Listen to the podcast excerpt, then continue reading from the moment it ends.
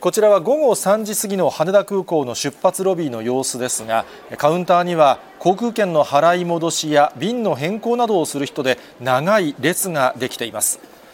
日本航空では羽田と北海道の新千歳空港や大阪の伊丹空港を発着する便など48便の欠航を決めていて、およそ6580人に影響が出るとしています。また全日空も羽田を発着する23便が欠航となり、およそ3500人に影響が出るとしています。この後も欠航や遅れが増える可能性があり、各社ともにホームページなどで最新の情報を確認するよう呼びかけています。警視庁によりますと、今日午前9時半過ぎ、東京・渋谷区の道玄坂で歩道の街灯が倒れているのが見つかりました。街灯は道路を塞いでおらず、けが人はいませんが、倒れた瞬間を目撃した人は、強風で倒れたと説明しているということです。一方、東京・墨田区錦糸では、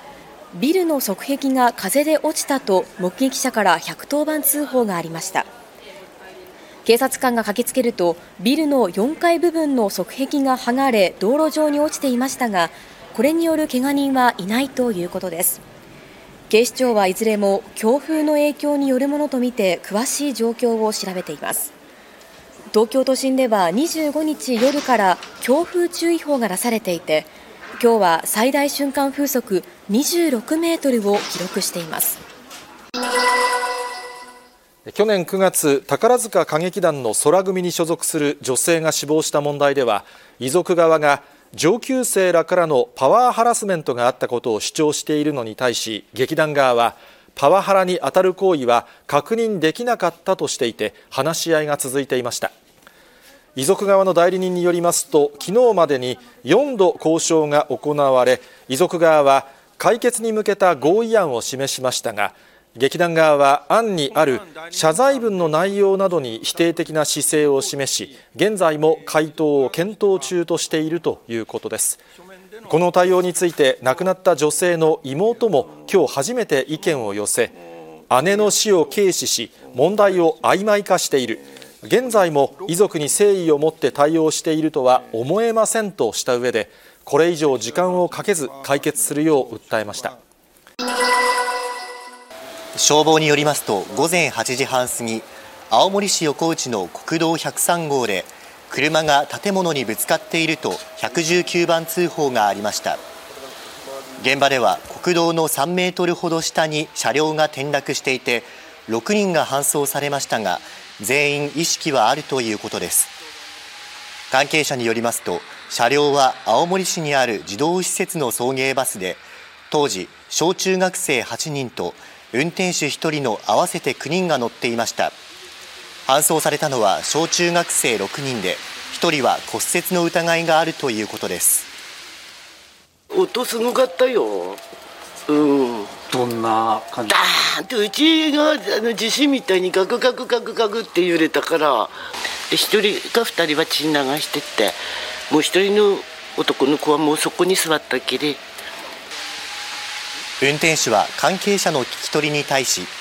雪でハンドルを取られてブレーキが効かなくなったと話しているということです。警察が事故の原因を調べています。ゆうくんは何色が好きかな？黒色。うん。黒色はかっ教育事業などを展開するベネッセコーポレーションとソフトバンクグループの子会社が共同で開発したアプリ AI しまじろう。しまじろうと会話やゲームができて、英語でのやり取りも可能です。AI が子供とのやり取りから学習して、それぞれの子供の興味や関心に合わせて会話をするようになります。また保護者が子供の感情など AI の分析結果を確認することもできます。ベネッセは言葉を聞き取るのが難しい幼児からまず実証実験を行い、精度を上げて教育や介護に生かしていきたいとしています。警視庁によりますと、梶文明容疑者はきのう午後8時過ぎ、墨田区の荒川土手で、ランニング中の10代女性を後ろから羽交い締めにし、殺すぞ死にたいのかと言って、首にカッターナイフを突きつけるなどした上、胸を触った疑いが持たれています。女性に怪我はありませんでした。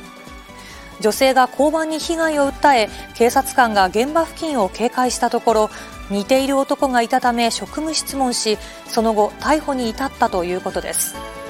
調べに対し容疑を認め、ムラムラしたなどと話しているということです。